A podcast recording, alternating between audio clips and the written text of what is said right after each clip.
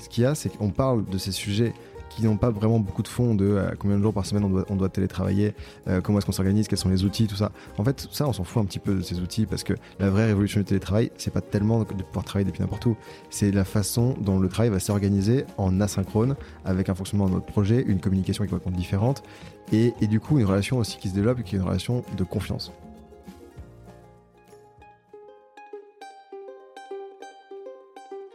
Vous connaissez l'adage après la pluie le beau temps? Est-ce que vous croyez que ça peut s'appliquer au monde du travail? Lundi au soleil, c'est pas un bulletin météo, c'est un podcast qui porte haut et fort la voix de celles et ceux qui pensent le travail autrement. Je me présente, je suis Tim Levert, DGA et associé chez Cosa Vostra, une agence conseil en stratégie digitale. Tous les lundis, je reçois une personne qui a osé tenter de nouvelles méthodes, de nouvelles façons de travailler, mais également des personnes qui imaginent le travail de demain et ils viennent le partager avec vous. Alors de quoi l'avenir du travail sera-t-il fait? Vous le saurez en écoutant le podcast. Je suis Tim Levert et lundi au soleil c'est une chose qu'on aura, je vous le garantis. Alors bonne écoute Bienvenue dans le podcast Lundi au Soleil. Dans ce nouvel épisode, j'accueille Samuel Durand, auteur, consultant, réalisateur, entrepreneur, rédacteur, et j'ai dû en oublier. Euh, mais qu'est-ce que t'as pas fait comme activité? Ah, mais tout ce qui me reste à faire, en fait, tout ce que je vais faire après. Et déjà, je vais te dire, j'adore le nom Lundi au soleil, ça me parle. Ah bah écoute, je suis ravi de l'entendre. J'espère que les auditeurs euh, aimeront bien aussi. Euh, je suis très content de te recevoir et d'avoir l'occasion d'échanger avec toi dans ce podcast sur le futur du travail. Euh, Sam, comment vas-tu? En pleine forme, franchement, trop content. Là, écoute, c'est, il, fait, il fait super beau, on est au mois de mai. je profite, je suis trop heureux. Top. moi, j'aime bien commencer par une petite mise en contexte et une petite anecdote. Ouais. Euh, au début de ce projet de podcast, moi j'étais clairement un newbie sur le futur du travail. Je suis encore loin, très loin d'être un expert. Euh, syndrome de l'imposteur, hein, quand tu nous mm. tiens. Et, euh, et, et, dans cette démarche-là, j'ai donc vraiment poncé des sites, des articles, des bouquins sur le sujet et bien plus encore. Et là, je me suis rendu compte d'un truc étonnant. Une fois sur deux, je tombais sur un contenu sur le futur du travail. Soit c'est parce que tu l'avais écrit, soit c'est parce que ça parlait de toi. en tout cas, c'est en français. Il n'y a pas à dire, t'es prolixe, tu charbonnes. Euh, et puis, en, parlant de mon projet Lundi au Soleil chez Cosa Vostra, euh, l'agence dans laquelle je suis associé, il y a un de nos collaborateurs, Robin, on en parlait juste à ton arrivée, pour ne pas le citer, qui m'a proposé de me mettre en relation avec toi et j'ai sauté sur l'occasion. S'en est suivi un échange rapide autour d'un déj où j'étais terriblement en retard. Euh, c'est mon cauchemar, tu le sais. Moi, terriblement pressé. Euh, c'est mon cauchemar. les étoiles n'étaient pas forcément alignées, mais désormais elles le sont, c'est cool. Euh, mais on a échangé, donc du coup, de manière commando sur un, ça a été un échange, en tout cas pour moi, totalement passionnant et révélateur, et qui a été vraiment moteur dans mon projet. Donc merci déjà pour l'inspiration partagée. Assez bavassé, je te propose qu'on passe dans le dur. Allez. Première question et potentiel premier piège. Euh, est-ce que quand on n'a jamais été salarié, c'est facile de s'exprimer sur le futur du travail quand on a presque 30 millions de Français qui sont salariés? Ouais, ouais, c'est facile, je pense, parce que euh, justement, tu as, un regard neuf. Mmh. Euh, mais après, il faut garder énormément d'humilité. Et tu, en fait, quand tu t'exprimes sur le futur du travail, sur le management, sur tous ces sujets-là, moi, je viens jamais dire, en fait, j'ai la solution, euh, ou voilà ce qu'il faut faire, voilà ce que je sais. Moi, ce que je viens, c'est juste être un passeur d'informations. Euh, c'est de dire que j'ai rencontré plein de boîtes, plein de gens qui font des choses différemment, et c'est un peu ça la définition du futur du travail, en fait. C'est mm. un, un, faisceau, c'est un, ensemble d'outils, de processus, tu vois, de méthodes, euh, un, un, ensemble d'éléments qui existent déjà, qui sont le fait d'une minorité de personnes, et qui permettent d'améliorer le bien-être et la performance au travail. Mm. Et du coup, si tu prends cette définition-là, tu te dis, bah, du coup, ça, c'est ce qu'on connaît déjà, c'est une minorité, mais maintenant, tout l'enjeu, c'est de le déployer plus largement. Et du coup, derrière, bah, tu as juste envie de partager pour que les gens s'imprègnent de ces méthodes-là et tu, tu, parles de choses qui existent déjà. Mm. Donc, c'est pas mon quotidien, c'est celui d'autres entreprises, d'autres entrepreneurs mm. euh, qui fonctionnent déjà. Et donc, c'est facile d'en parler en fait parce que juste je raconte une histoire. Mm. Ouais, alors je suis assez d'accord et d'ailleurs, on reviendra sur cette notion de performance et de productivité. Euh, est-ce que du coup le futur du travail, c'est pas aussi la manière dont la technologie, les changements générationnels et les changements sociaux influenceront à la fois les lieux de travail et donc la façon de travailler dans le monde entier Si, clairement. Bah, en plus, euh, en particulier en ce moment-là, Mhm. depuis la pandémie, on parle quasi, enfin, le futur du travail est réduit quasiment que euh, à cette notion d'hybride, à cette notion de télétravail, à cette notion de et combien de mètres carrés il va me falloir par rapport à mon nombre de salariés, vu que les gens ne veulent plus, veulent plus venir au bureau, comment est-ce qu'on se réorganise, comment est-ce qu'on fait du management avec cette nouvelle organisation aussi. Donc ouais, carrément, le futur du travail, c'est c'est réduit à ça. Maintenant, c'est beaucoup, beaucoup plus large. Et en fait, on met un petit peu de tout dans le futur du travail. Et tout à l'heure, tu disais que euh, quand tu lisais du futur du travail, il y avait euh, mon nom qui ressortait tout le C'est parce qu'on est assez peu, en fait, à parler du futur du travail comme quelque chose de général, d'un petit peu tout. Il y a beaucoup de gens qui parlent du future of work à travers un prisme en particulier. Mhm. Et donc, tu as plein de gens qui vont te dire, bah, le future of work, c'est que l'IA. D'autres qui vont dire, bah, en fait, tout le monde sera nomade demain. D'autres qui vont te parler que euh, de management, d'autres qui vont de, de nouvelles organisations, te dire, bah, en fait, le future of travail, c'est l'entreprise libérée, euh, c'est la loup, tout ça. Mhm. Et il y aura un million de personnes qui vont pouvoir te parler de leur sujet à eux. Et en fait, elles ont raison individuellement. Mais il n'y a pas grand monde qui parle d'un petit peu tout et qui agrège ces points de vue-là. Et donc, c'est pour ça, je pense que euh, tu m'as retrouvé. Et c'est c'est ce que j'essaie de faire, c'est d'agréger plein de personnes de points de vue à droite à gauche. Parce que, bah, ouais, pour, pour pas dire des conneries sur le futur du travail, il faut arriver à, à récupérer des points de vue à droite à gauche de vraiment tout le monde et essayer de, de voir ce qui pourrait être l'avenir dans 5 ans, dans 10 ans, dans 15 ans, en écoutant juste des signaux faibles. Mais Mm. tu peux juste être à l'écoute. Tu peux pas dire, en fait, ça sera ça, c'est sûr. Mhm. Mais, et, et là-dessus, euh, euh, c'est marrant que tu parles de prisme. Moi, je trouve qu'il y a un, il y a un point assez central là-dedans. Euh, moi, dans mon imaginaire, c'est euh, ce qui, ce qui m'avait un peu, euh, pas heurté, mais ce qui a vraiment été moteur dans cette réflexion de podcast, c'est le côté très orienté autour du tertiaire. Euh, Ouais. On avait un peu évoqué ça. Et en fait, euh, on parle d'IA, on parle de télétravail, d'hybridation, ce genre de choses.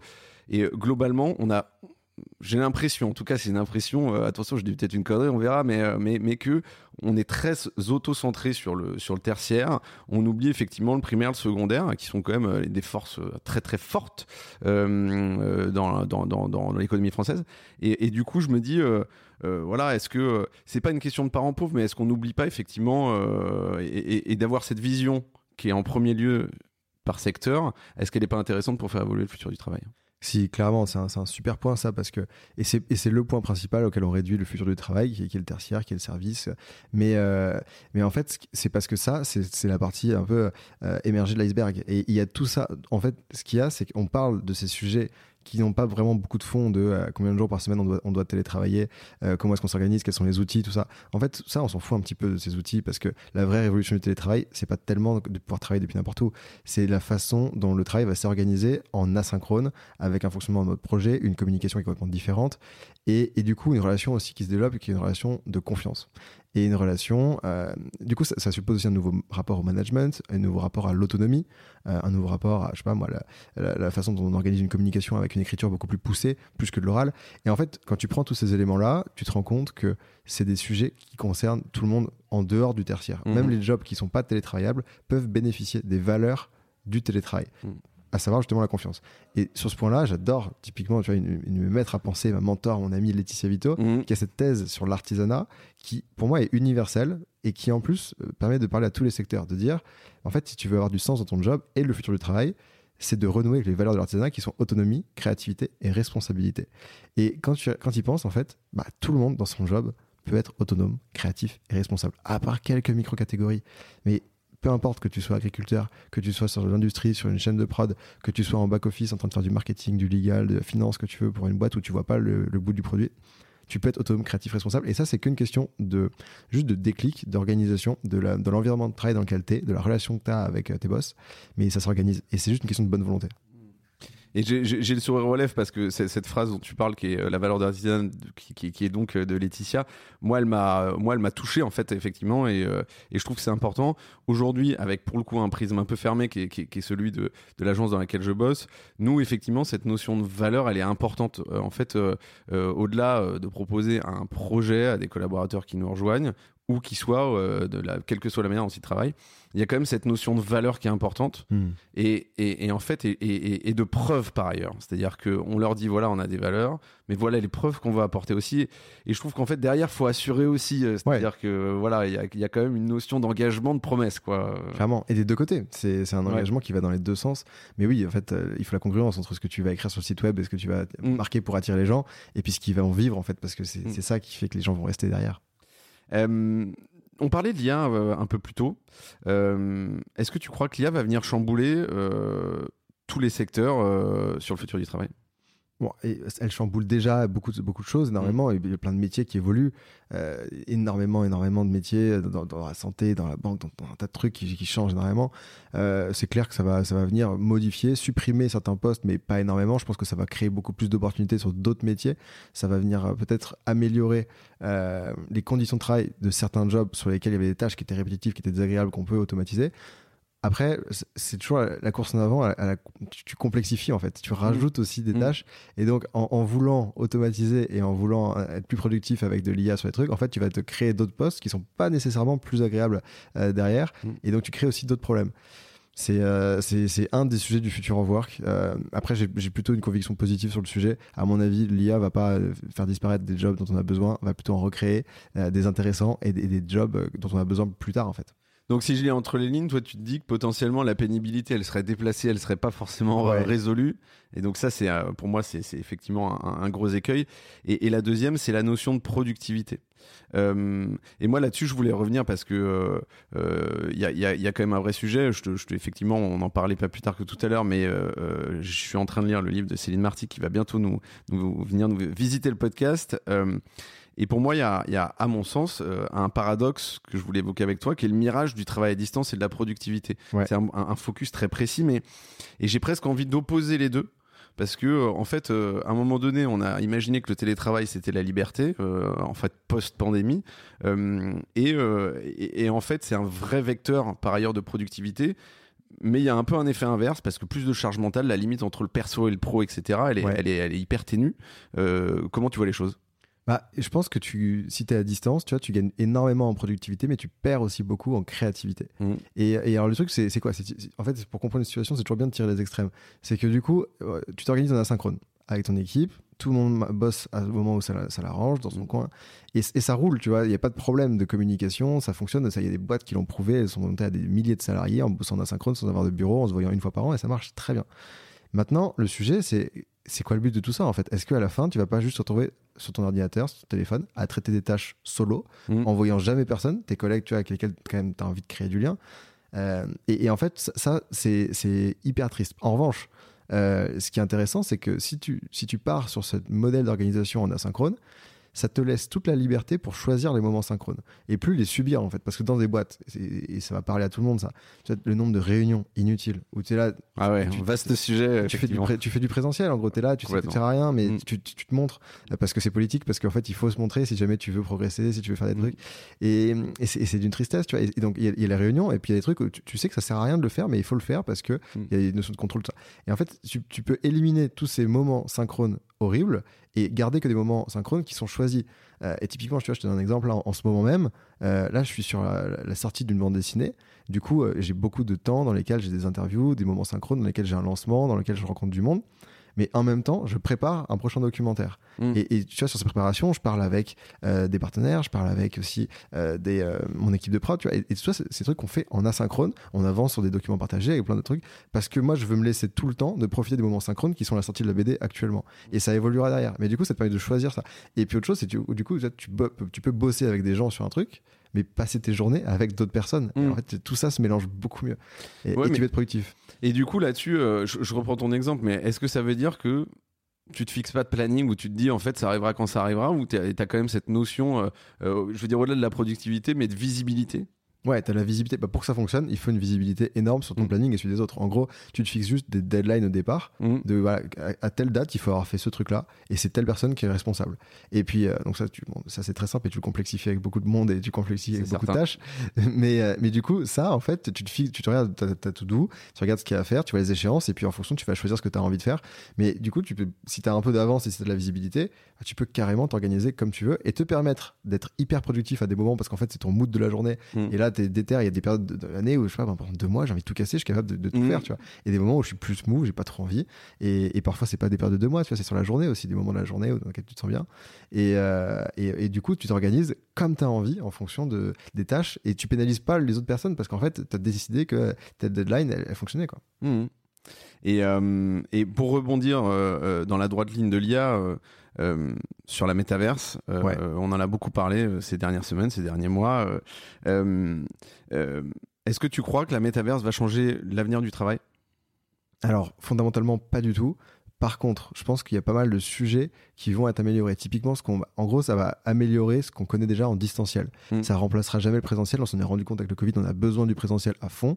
Euh, donc, ça va pas remplacer ces moments-là de présentiel euh, qu'on, qu'on voudrait de toute façon pas éliminer. Mm. En revanche, ça va améliorer l'expérience en distanciel parce qu'il y a un truc qui marche pas bien avec les Zooms et les euh, Meet et tout ça. Mm. C'est, c'est tous ces moments un peu de chit-chat, tu vois, ces moments un peu informels. c'est le lien social en fait, tu dois le, créer, le provoquer, et c'est un mm. peu fake, tu te sens pas bien dans ces moments-là.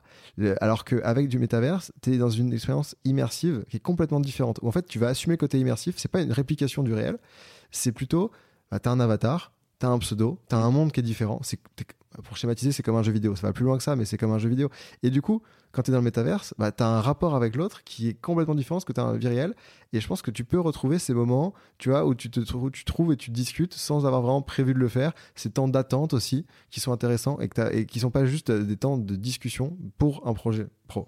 Et alors là-dessus, moi, j'ai, enfin, c'est pas un, avis, mais euh, euh, est-ce que ces moments, euh, tu vois, qui sont presque informels d'ailleurs, euh, souvent euh, le fait d'aller voir quelqu'un discuter cinq minutes, moi ce matin j'en ai profité entre deux réus pour, encore parler de réus, pour aller voir Matt de Génération Do It Yourself et discuter justement de, des podcasts, la suite, etc. ensemble. Ce qu'on n'aurait pas fait si on était en distanciel tous les deux, très clairement, c'est un quart d'heure.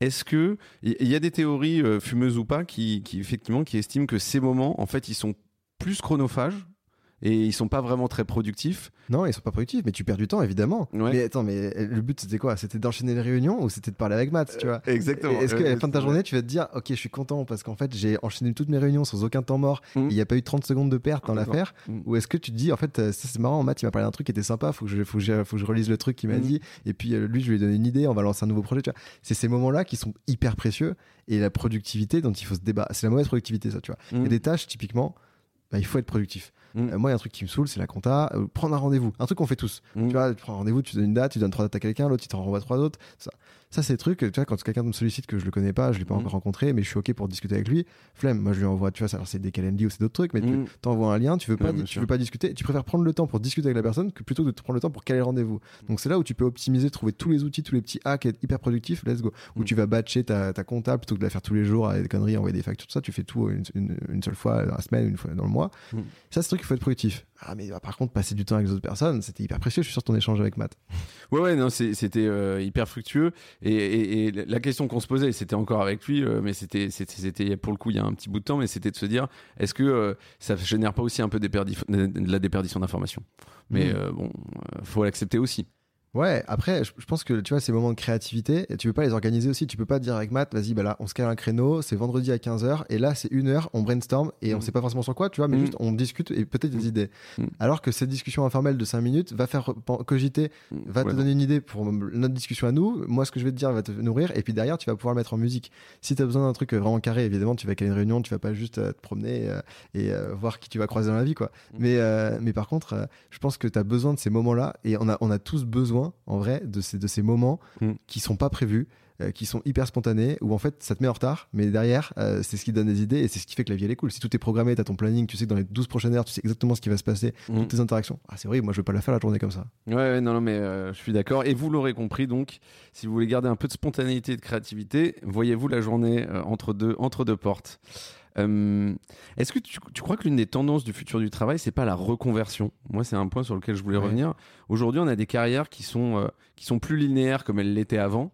Euh, euh, on peut construire a priori euh, son projet plus comme on le souhaite, à sa manière. On peut même exercer plusieurs métiers. au cours de notre vie, mais aussi même plusieurs métiers simultanément. Ouais. Est-ce que tu crois que ça deviendra la normalité?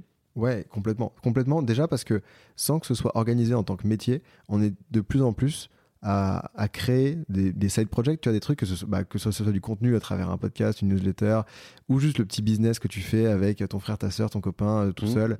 Euh, tu as le petit truc que tu fais sur ton temps libre qui veut pas forcément devenir une activité, mais qui, avec les moyens qu'on a aujourd'hui pour lancer un business en quand même en 2-3 heures, tu peux lancer un site, tu vois, tu peux lancer un truc, mmh. euh, bah, peut devenir une activité et donc un side project et, et devient un truc. Donc il y a, cette première partie-là qui fait que dans notre vie perso, déjà, on fait des activités qu'on faisait pas forcément avant, qui peuvent devenir une activité pro derrière, parce que c'est le passage de l'amateur professionnel, c'est toute l'économie des créateurs. Euh, et c'est un sujet génial sur lequel il y, a, mille portes à ouvrir. Et ensuite, euh, tu as aussi tout l'enjeu de se dire que euh, la reconversion, c'est pas juste repartir de zéro, réapprendre un métier. Mm. Tu peux très bien avoir une reconversion qui est juste faire ce que tu faisais, mais avec d'autres outils, le faire au sein d'une autre équipe, le faire au sein d'un autre environnement. Mm. Et, et ça, c'est déjà une reconversion en fait. Ça, ch- ça change ton quotidien. Et ça, c'est même pas une reconversion. Tu vas en faire des tonnes. Mm. Euh, et, et tu vas pouvoir faire plusieurs choses à la fois aussi. Ce phénomène de slasher, on, on en voit de plus en plus. Tu as des boîtes, euh, pour l'instant encore, c'est anecdotique malheureusement. Tu vois, on cite quasiment tous les mêmes. Il y en a 3-4 en France qui font ça. La première, c'est Shine, mais qui te dit ouais, tu as un contrat de salarié, mais en fait, une fois par mois, on continue de te payer, mais tu vas te taffer en freelance ou pas. D'ailleurs, ailleurs, tu vas bosser dans une asso, tu vas bosser sur un projet Mm. perso. Et c'est génial, tu vois, typiquement, il y a un développeur qui va faire de la photo, euh, il y a une, une personne en marketing qui va donner des cours à côté, Mm. euh, ou tu vas faire, donc, tu vois, je tu, tu- tu vas, tu fais du product, tu vas aussi faire du product, mais en freelance. Et je trouve ça trop bien de de- d'ouvrir ça et de se dire que c'est pas un tabou, parce qu'en tant qu'employeur, tu sais très bien que les gens, ils ont d'autres passions en dehors de, de- du job qu'ils font pour ta boîte euh, que, que ce qu'ils font. Et, et donc, en fait, ça, c'est hyper riche et tu as envie de le valoriser. Ouais, et je trouve que c'est euh, euh, même euh, d'un point de vue euh, à la fois cérébral euh, et intellectuel, c'est extrêmement enrichissant. Nous, on a une collaboratrice Elsa qui est bon une pépite par ailleurs, mais qui est qui à 3,5 jours par semaine et le reste, elle est sur des projets d'impro, spectacle, etc. Ok. Et en fait, on voit. alors, la charge est quand même plus élevée. Je pense qu'il y a un temps d'adaptation, très Mhm. clairement. Mais on sent qu'il y a aussi une, une dynamique personnelle et professionnelle différente qui s'installe, quoi, très clairement, quoi. Ouais, après, c'est. Tout dépend aussi de ce que tu définis comme étant du, du travail. Mm. Mais tu vois, il y a des activités que tu pourrais faire sur ton temps de loisir, tu même pas l'impression que c'est du travail. Mm. Moi, c'est ce que c'est ce que j'essaie de chercher en ce moment même. Euh, tu vois, hier, typiquement, euh, au mois de mai, je lançais ma, bande dessinée. Euh, c'était euh, c'était un moment génial. En même temps, je fais de la promo. Tu vois, c'est un truc sur lequel je, je vais vendre des bandes dessinées Mm. et je passe un moment formidable. Euh, j'enregistre un podcast, j'enregistre une émission de télé, je donne une conférence, je fais un, tour- un tournage d'un documentaire. Tous ces trucs-là, t'as du mal à te dire que c'est du travail. Euh, et la relation à l'argent, elle, est- elle est hyper fausse en fait, parce que t'as des trucs que tu fais, t'es payé, et tu te dis non, mais c'est pas possible, je sois payé pour ça, c'est tellement ouf. Mm. Et d'autres trucs que tu fais qui sont pas payés et qui sont désagréables. Mm. Et euh, en fait, tu dis, mais ça, ça me coûte en fait, ça, ça, serait- ça devrait être du travail ce truc-là. Mm. Et donc, euh, il y a toute la définition même du travail, je pense, qu'il y a à repenser, qu'on a du mal à définir pour l'instant, parce que euh, en fonction du contexte, j'ai un exemple, j'étais. J'étais à Chamonix pour faire la Vallée Blanche il y a quelques semaines. Mm. Et, Extraordinaire. euh, et à la fin, de, vois, j'ai fait une journée de malade, euh, première benne, grand soleil, 50 de neige qui est tombé la veille. Le guide était aux anges. Tu vois, le, guide aux anges, accom- il accompagne le groupe.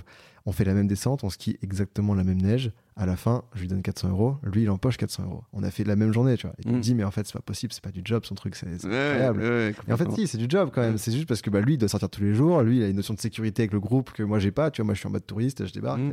Et, euh, et, et- et du coup, je pense qu'il y a vraiment une, une redéfinition à faire de ce que c'est le travail. Mm. Euh, et c'est James Sussman qui dit, euh, qui, qui a écrit euh, Work, qui, Mm. qui, qui est un super bouquin, qui, qui dit euh, que la différence entre le loisir et le travail, c'est simplement est-ce que tu payes pour le faire ou pas et le contexte. Mm. Mais et alors, et pour rebondir là-dessus, euh, je trouve que c'est bien évidemment euh, très vrai. Euh, Aujourd'hui, il y a un- presque un automatisme. je vais pas te sortir le salut, ça va, ouais, ça va, où on n'écoute pas la réponse, mais plutôt une des premières questions qu'on pose à quelqu'un que tu rencontres, c'est souvent tu fais quoi dans la vie? Euh, et, euh, et en fait, euh, euh, aujourd'hui, ça veut dire qu'on se définit en tant que personne. Si c'est pas la première question, c'est potentiellement la deuxième ou la troisième. Ouais. C'est de se définir en tant que personne par le travail. Est-ce que c'est pas un non-sens? Ah, c'est un non-sens si tu vas si tu vas pas au-delà, tu vois, parce qu'en gros, quand tu poses cette question, c'est pour juger la personne. Mm. C'est pour dire, oh, oh, bah, potentiellement, C'est déjà en soi une, tu vois, en- en- une voie sans issue. c'est une voie sans issue, tu vois, ça Ouais. va pas aller très loin. Alors moi, quand, quand tu as cette question-là, tu peux pas l'éviter en société, on te la pose tout le temps. Moi, j'embraye tout, tout de suite en te disant, et tu kiffes? Genre, Mm. Peu importe ce que tu vas me répondre, Ouais. et tu kiffes? Et Mm. en fait, là, ça va faire, ça va faire naître dans, dans le cerveau de l'interlocuteur un peu des, des réponses tout de suite euh, en mode, bah, il va réfléchir à qu'est-ce qu'il aime, tu vois, Mm. ou alors ce qu'il aime pas, il va critiquer tout de suite. Et là, tu peux commencer à en parler. Après, c'est mon sujet, le travail, sinon j'ai plein de trucs à raconter sur l'histoire. Ouais. Mais, mais, euh, mais, mais demander, ouais, qu'est-ce que tu kiffes, qu'est-ce que tu aimes faire, Mm. aller sur ces sujets-là, c'est plus intéressant en fait derrière, plutôt que de parler du job, parce que si c'est pour dire banalité, où est-ce que tu bosses, comment tu t'entends avec ton manager, eh, je m'en fous, Non, si on se rencontre en soirée, c'est pas le sujet. Et est-ce que tu crois que du coup, comme question dans 10 ou 20 ans, ou même euh, dans un an ou deux, euh, euh, si on rêve, euh, c'est euh, qu'est-ce que t'aimes? Tu veux apporter quoi au monde? Qu'est-ce qui t'anime? Ouais, qu'est-ce qui te Ouais. fait lever le matin? Mhm. La première question, c'est qu'est-ce qui te fait lever le matin? Et puis derrière, chacun va mettre ce qu'il veut. Il y en a qui pourront continuer à dire, moi c'est le boulot, et puis il va te parler de ton travail. Mm. Et puis d'autres qui vont te dire, la- la- en fait, parce que tu as tendance à répondre le, le moyen, en fait. Mais en fait, on s'en fout, le moyen. Ok, donc euh, si t'es si avocat, euh, tu, vas, tu vas répondre avocat. Mais en fait, l'enjeu, c'est pas ça. C'est de dire, en fait, moi, je vais défendre telle cause et je suis Mm. impliqué sur tel sujet. Mm. C'est ça qui m'intéresse plutôt que de me dire, je suis avocat et je bosse à tel barreau. Mm. Euh, Mm. et, et- et du coup, c'est c'est plutôt ce que tu défends, l'impact que tu vas avoir, ce, ce, à quoi tu contribues effectivement. Donc ouais, qu'est-ce qui te fait lever le matin? Je pense que c'est une bonne question qu'on pourrait poser.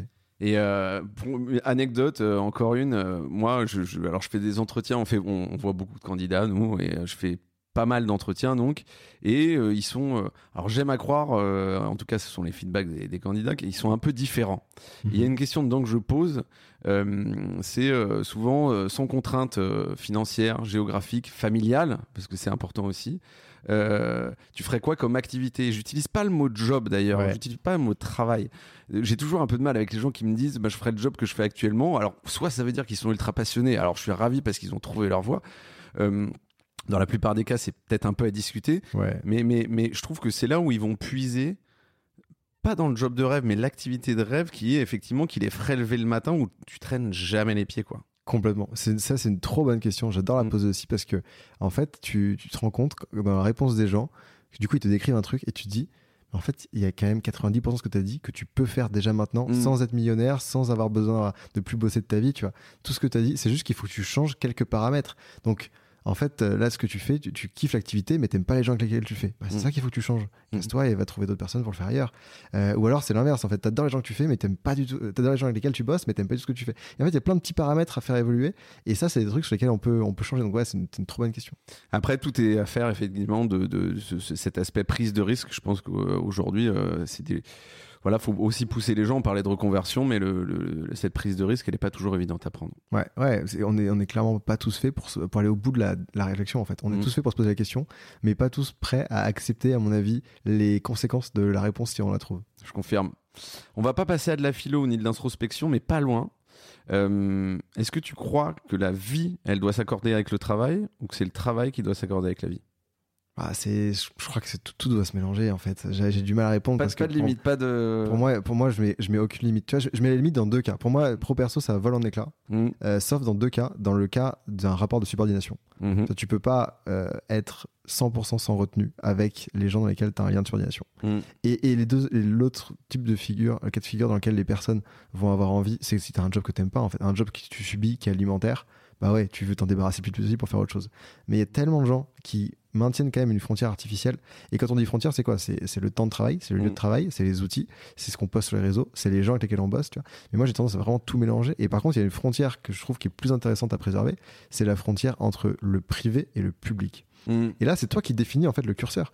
Tu vois, moi, je vais dire, bah, en fait, moi, mes prises de position politiques euh, et sur des sujets de société, elles sont pour moi, je les garde. Euh, et euh, ma vie amoureuse, ma vie euh, amicale, ma vie sur, tu vois, avec ma famille, c'est un truc que je partage pas énormément, surtout. Et parce que ça, c'est ce que j'ai défini comme étant le privé. Il y en a plein d'autres qui racontent des trucs sur, sur eux. Et en fait, je pense que chacun fixe son curseur. Et ça, c'est important parce que le privé et le public vont tous les deux englober à la fois du pro et du mm. perso. Parce que c'est ce qu'on disait juste avant. C'est hyper difficile de juger sur ça, c'est du pro ou du perso. Est-ce que je fais de la promo de mes activités ou est-ce que je passe un bon moment, tu vas discuter avec toi là? Mm. C'est difficile de savoir si si c'est si c'est du job ou pas. Et euh, j'ai l'impression que toi, tout ça, tout, tout, ce que je fais, 95% de ce qu'on fait, c'est du job. Tu vois, même quand tu, tu, tu vas courir, mmh. tu penses de l'énergie. Euh, c'est quoi ce truc tu vois? Si tu, si tu fais un marathon tu vas te fixer une dynamique de travail comme si tu avais un projet à faire tu vois, bah, bah, il pleut bah, je vais quand même me, forcer je vais aller sortir je vais aller courir je vais aller faire mon truc mmh. et c'est du job en fait ça. Mmh. alors que personne te paye pour le faire personne t'oblige à le faire mais tu, tu, le fais quand même euh, sur, donc, pour moi c'est du travail tu vois, quasiment tout ce qu'on fait c'est du job et maintenant Maintenant, il faut fixer euh, le, curseur là où on veut entre privé et public. La limite, je suis d'accord. Euh, est-ce que vraiment aujourd'hui, on peut se dire à quoi ressemblera le monde euh, du travail dans 5 ans, en fait? Je, pense que personne ne peut dire à quoi il va ressembler. En revanche, tu peux commencer à regarder quels sont les signaux faibles. Mm. et, et c'est ça tout l'enjeu du futur du travail. C'est d'écouter plein de sources différentes, de vraiment croiser avec des gens de, plein de pays qui ont des mm. backgrounds complètement différents, des petites boîtes, des grosses boîtes.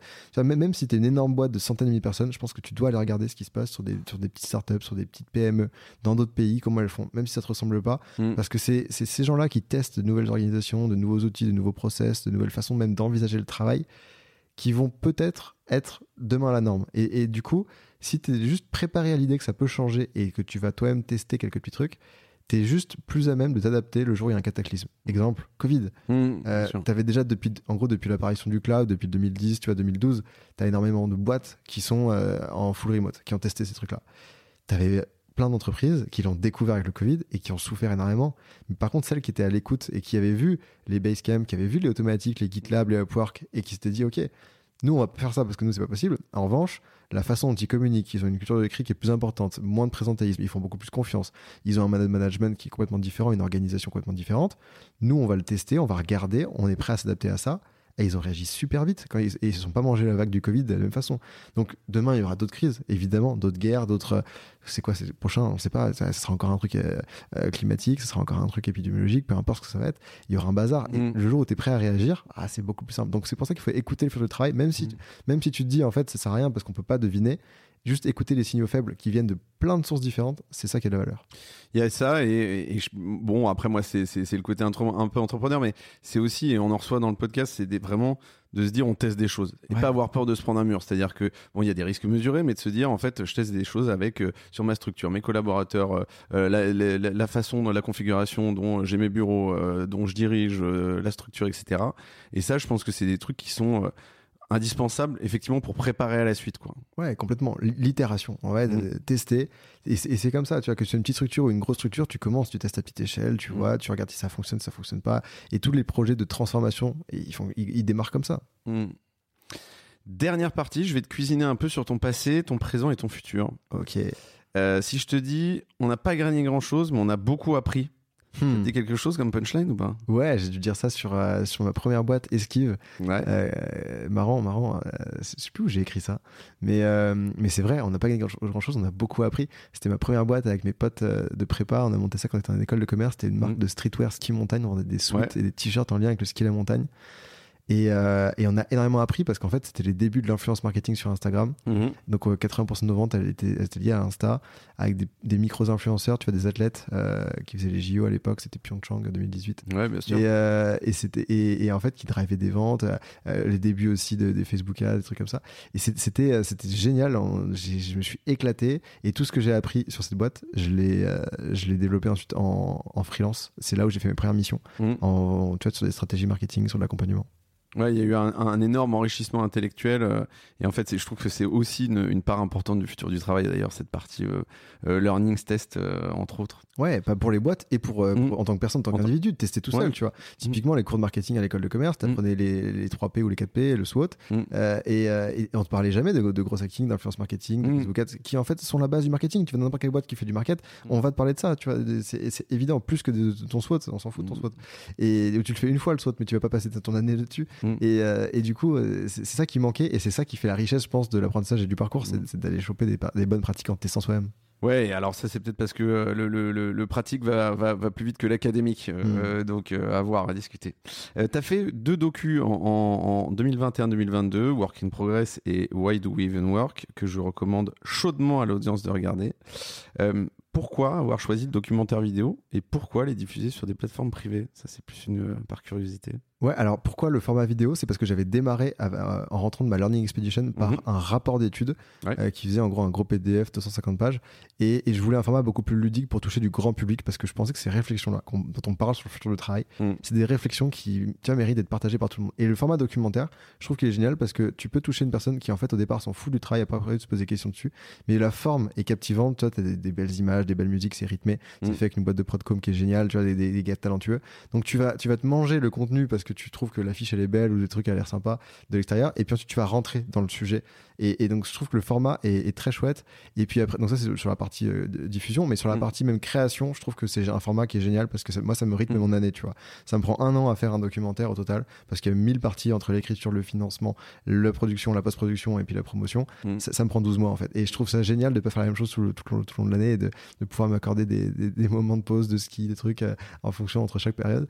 Donc ça c'est cool. Et pourquoi la diffusion sur les plateformes bah c'est, en fait, on a trois diffusions. Euh, en gros, on a la diffusion grand public mhm. qui est sur les plateformes. Et, pourquoi fermer? C'est parce qu'en fait, ça permet ensuite d'aller le proposer à des entreprises et à des écoles sur d'autres formats. Donc, entreprise, tu vois, c'est des formats de projection, de conférences, de table ronde. Mhm. Euh, école, c'est des formats de licence éduc ou alors j'interviens aussi de temps en temps. Mais s'il avait été en libre accès, par exemple, sur un YouTube, tu vois, je pense qu'on n'aurait pas eu, un, la même légitimité aussi. Mhm. et deux, et, deux, on n'aurait pas pu le, le diffuser de la même façon sur les écoles et sur les entreprises. Et puis il y a aussi un aspect de dire que euh, par- sur YouTube, ça ne dépend que de moi de faire mes vues, tu vois. Mhm. Donc, euh, il y a un enjeu marketing. euh, et moi, ma distribution, c'est pas mon job. Je préfère faire la création Mhm. plutôt que la distribution. Quand on est distribué sur une plateforme, alors elle est plus ou moins grosse, on est distribué sur plusieurs plateformes. Mais Curiosity Stream, c'est 20 millions d'abonnés dans le monde entier, tu vois. Mm. Jamais je pense que sur euh, YouTube, je pourrais faire autant de vues que ce que je fais sur euh, Curiosity Stream euh, en, tant- en tant que plateforme. Et, et en fait, c'est comme euh, là mon bouquin, pourquoi je l'ai pas auto-édité et je l'ai sorti en, en librairie. Ouais, C'est parce en maison d'édition, c'est parce que ce qui m'intéresse, c'est qu'il soit partout en librairie. Mm. Euh, et moi, ça m'intéresse pas d'appeler des commerciaux, d'aller voir les Fnac pour faire les trucs. Euh, ce qui m'intéresse, c'est l'écriture. Et moi, je suis plutôt sur la partie création. Comme une petite équipe, je dois faire des choix sur ce que je fais. Donc là, par exemple, tu vois, sur les documentaires, je viens de trouver une boîte qui va faire de la distribution. Et mes prochains documentaires, c'est même pas moi qui vais négocier avec les plateformes. Je vais. Déléguer cette partie-là Mm. et pour me concentrer encore plus sur la création de contenu. Ouais, ouais. Top. Et euh, pour embrayer sur cette création de contenu, hein, je- on l'a dit en début, que tu produis beaucoup. Tu as sorti une BD, je l'ai devant moi, euh, juste à côté de moi. Euh, tu as dit avoir choisi le format de BD pour toucher un public plus jeune, je crois. Ouais. Euh, de par le titre, mais aussi le sujet, la BD apparaît un peu comme un prolongement de tes précédents documentaires. Euh, Qu'est-ce que le format BD apporte en plus, euh, selon toi, au message que tu souhaites transmettre? Alors, je, pense que tu l'as dit, le format euh, toucher un public plus jeune. Mhm. Euh, et et c'est sur- surtout, euh, pourquoi? C'est parce que on a enlevé, on a vidé en gros le contenu de ce qui peut être un peu jargon. Et pour moi, le documentaire, il se regarde bien quand tu as déjà eu une ex- première expérience professionnelle.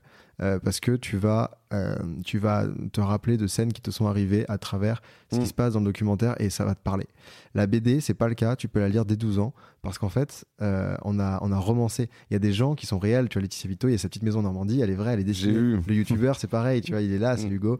Euh, il existe dans la vraie vie et il est dessiné. Et il ressemble au, au gars, au gars qu'on voit sur les vidéos YouTube. Totalement. En revanche, euh, il y a des gens qui sont inventés des histoires, des boîtes qui n'existent pas dans la vraie Mm. vie, qui sont romancées. Et ça permettait une meilleure liberté créative, tu vois, de pouvoir Mm. raconter des histoires euh, et de pouvoir raconter aussi, parce que tu vois, c'est ad- une adaptation des deux documentaires, tu as dit, donc c'est vraiment l'histoire du premier, mais avec aussi le fond du deuxième, tu vois, sur le message qu'on veut faire passer.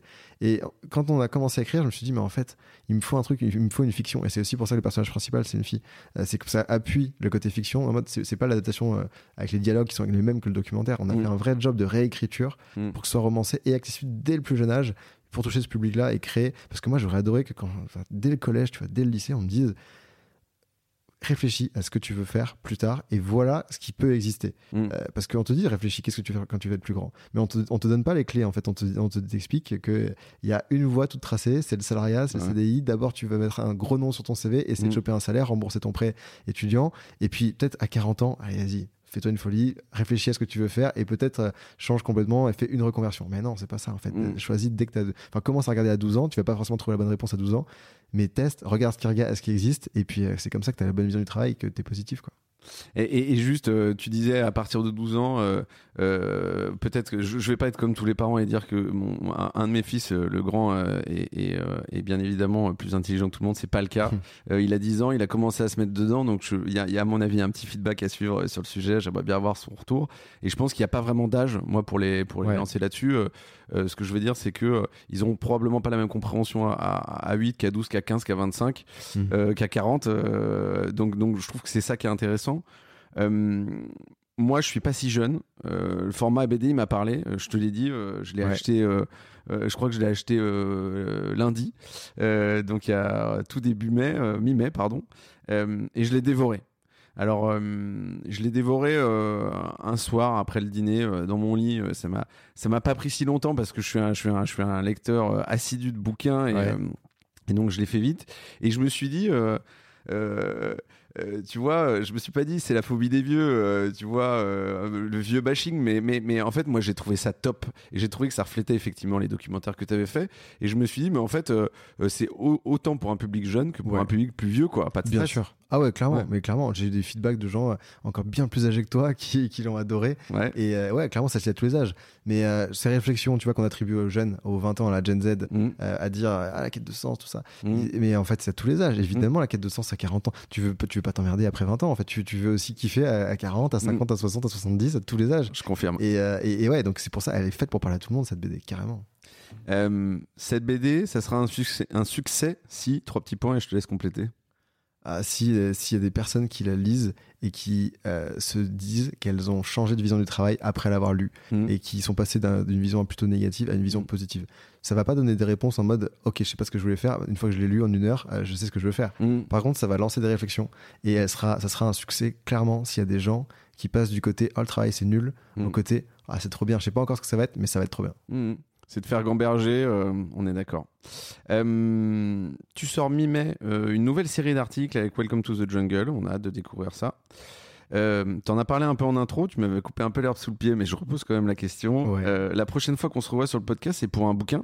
Ou c'est pour, ou c'est pourquoi comme projet? Un autre, un autre docu, un film? Un autre documentaire. Là je suis en plein dans l'écriture du troisième documentaire qui va explorer notre rapport au temps de travail. Mhm. Euh, et, euh, et donc, il faudra qu'on se revoie dans un an, du coup, parce que là, je te dis, il me faut 12 mois pour le faire. On en est qu'au début là. Pas de problème, je serai patient, je euh, t'attends.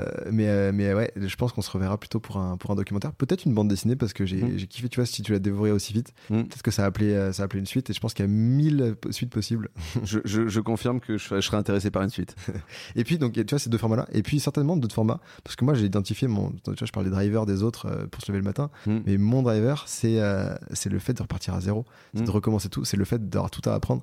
Donc la BD, le documentaire, j'ai un peu compris comment on faisait maintenant.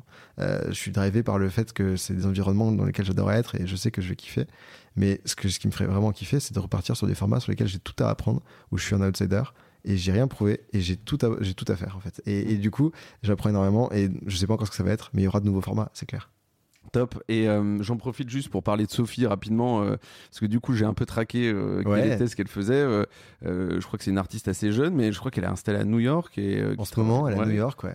Et euh, donc elle, elle, c'est clairement une slasheuse aussi, on est d'accord? Bah, c'est ce qu'elle adorerait faire. Là, Ouais. pour l'instant, ouais, elle, elle lâche un peu. En gros, c'est assez ouf euh, comme histoire. Elle a fait une prépa école de commerce. Mm. Elle avait jamais fait de, de dessin, tu vois, euh, sérieusement. Elle avait un compte Insta dans lequel elle partageait des petits trucs de passion, tu vois. Mais Mm. tu- comme on disait tout à l'heure, tu fais des trucs de passion et un jour, ça devient un job. Exactement. Et puis, euh, son rêve, c'est de faire une BD. Je la rencontre, c'est une pote de pote. Je vois son Insta, j'en parle à mon éditeur qui me dit Ouais, ça va pas mal. Si tu la sens bien, euh, let's go, on, on Mm. fait ça ensemble.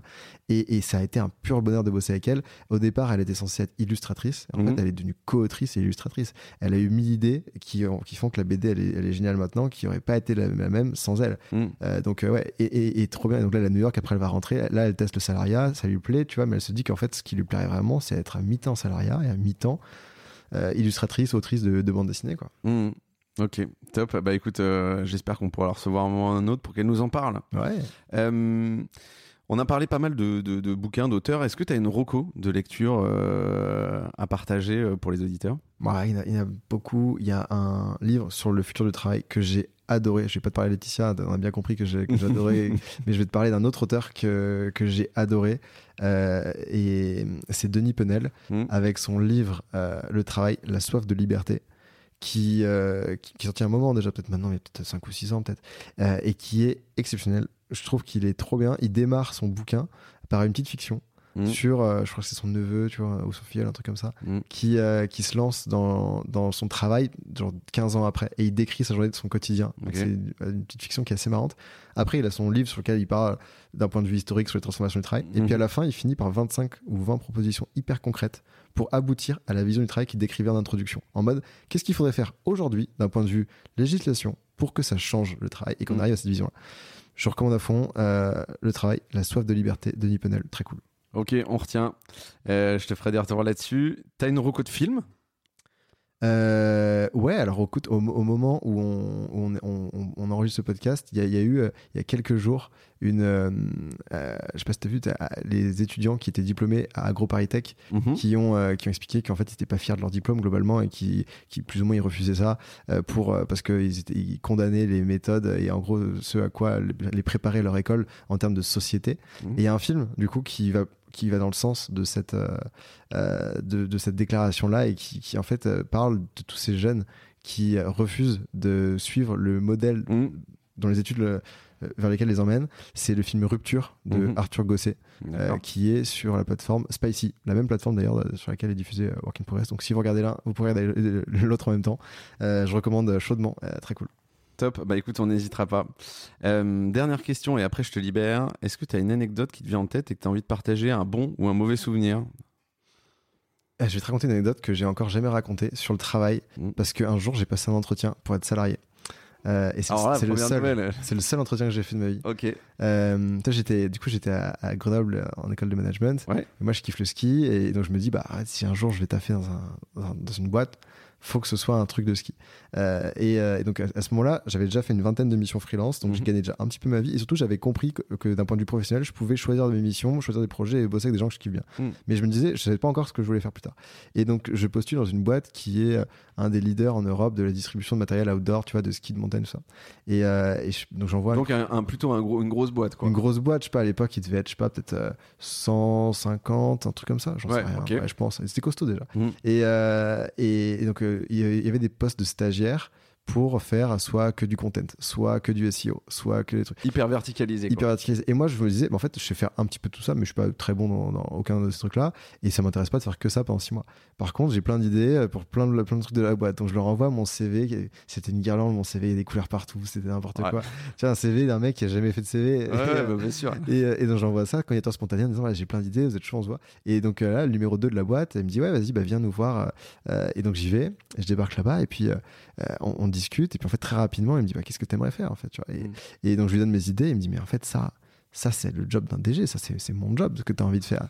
Et donc je pense que toi, il faut pas que tu fasses ça parce que nous on cherche des stagiaires pour faire des trucs qu'on n'a pas tellement envie de faire nous, tu vois justement. Ouais, et, ouais, et donc tu dis ouais, OK, ça me chauffe pas trop. Et en fait, moi, j'étais rentré de ça en me disant ouais, bah j'ai loupé l'entretien, ils ont eu l'impression que j'étais un peu arrogant ou tu vois, mm. trop prétentieux parce que le mec il a 20 ans, il a déjà mm. des idées d'un DG qui a 40 ans qui veut faire un truc. Et en fait, avec du recul, c'est juste que le mec il avait compris ce que j'avais pas compris à l'époque, c'est que j'étais pas fait pour être dans un truc qui était très très morcelé, très vertical, mm. mais plutôt avoir plein d'idées sur, sur plein de sujets. Ce que je fais maintenant en tant qu'indépendant, slash chef d'entreprise, c'est un mélange. C'est mmh. difficile de me mettre dans une case. Mais, mais ce truc-là, de, de, passer l'entretien et, de me dire, je l'ai loupé, en fait, c'est juste qu'il il avait bien compris qu'il fallait pas que je fasse ça. Il m'a donné un bon conseil. Il m'a dit, franchement, va faire ton, ton, histoire de tour du monde. Je lui ai parlé de mon idée, tu vois. Euh, elle était vraiment en préparation. Il m'a dit, va faire ça. Je pense que tu fait pour faire ça. Ta marque de vêtements continue. Peut-être que tu feras autre chose après, mais faut que tu fasses, faut, toi, faut que tu sois entrepreneur, tu vois. Il m'a dit ça. Et à l'époque, je pensais que j'avais pris une claque. Je me dit, non, en fait, je l'ai loupé, le truc. Mais, euh, mais c'était pas la lecture. Avec du recul, maintenant, c'est, il bien fait. Et, et il t'aurait proposé d'être à côté de lui. Qu'est-ce que tu aurais fait? L'avenir aurait été différent? Ouais, je pense, mais j'aurais, je serais pas allé, je pense. Ou alors j'y serais allé une semaine, j'aurais dit en fait, m'en fous, être à côté de toi et te regarder faire, moi je veux faire moi. Ouais, ouais. Top, ok. Euh, Sam, je réitère mon message d'intro plus vrai que jamais. C'était vraiment top de te recevoir euh, sur Lundi au Soleil, d'échanger sur le futur du travail. J'espère que les auditeurs auront appris des choses pendant cet épisode. C'est mon cas, très clairement. Donc merci de ta venue et puis je te souhaite une excellente semaine. Écoute, merci pour l'invitation, Tim. À bientôt. Ciao. Lundi au Soleil, c'est fini pour cette semaine. Merci d'avoir écouté cet épisode jusqu'à la fin. S'il vous a plu, n'hésitez pas à le partager à une personne qui a passé la journée sous la pluie. Et oui, ça nous arrive à tous. Vous pouvez vous abonner pour ne pas louper les prochaines sorties ou encore mieux, laisser un avis sur la plateforme d'écoute que vous utilisez. Lundi au Soleil, c'est une émission produite par Cosa Vostra, une agence conseil tech et créative. Un grand merci à celles et ceux qui travaillent avec moi, de près ou de loin, pour rendre ce podcast possible. Et nous, on se retrouve lundi prochain. Ciao, bonne semaine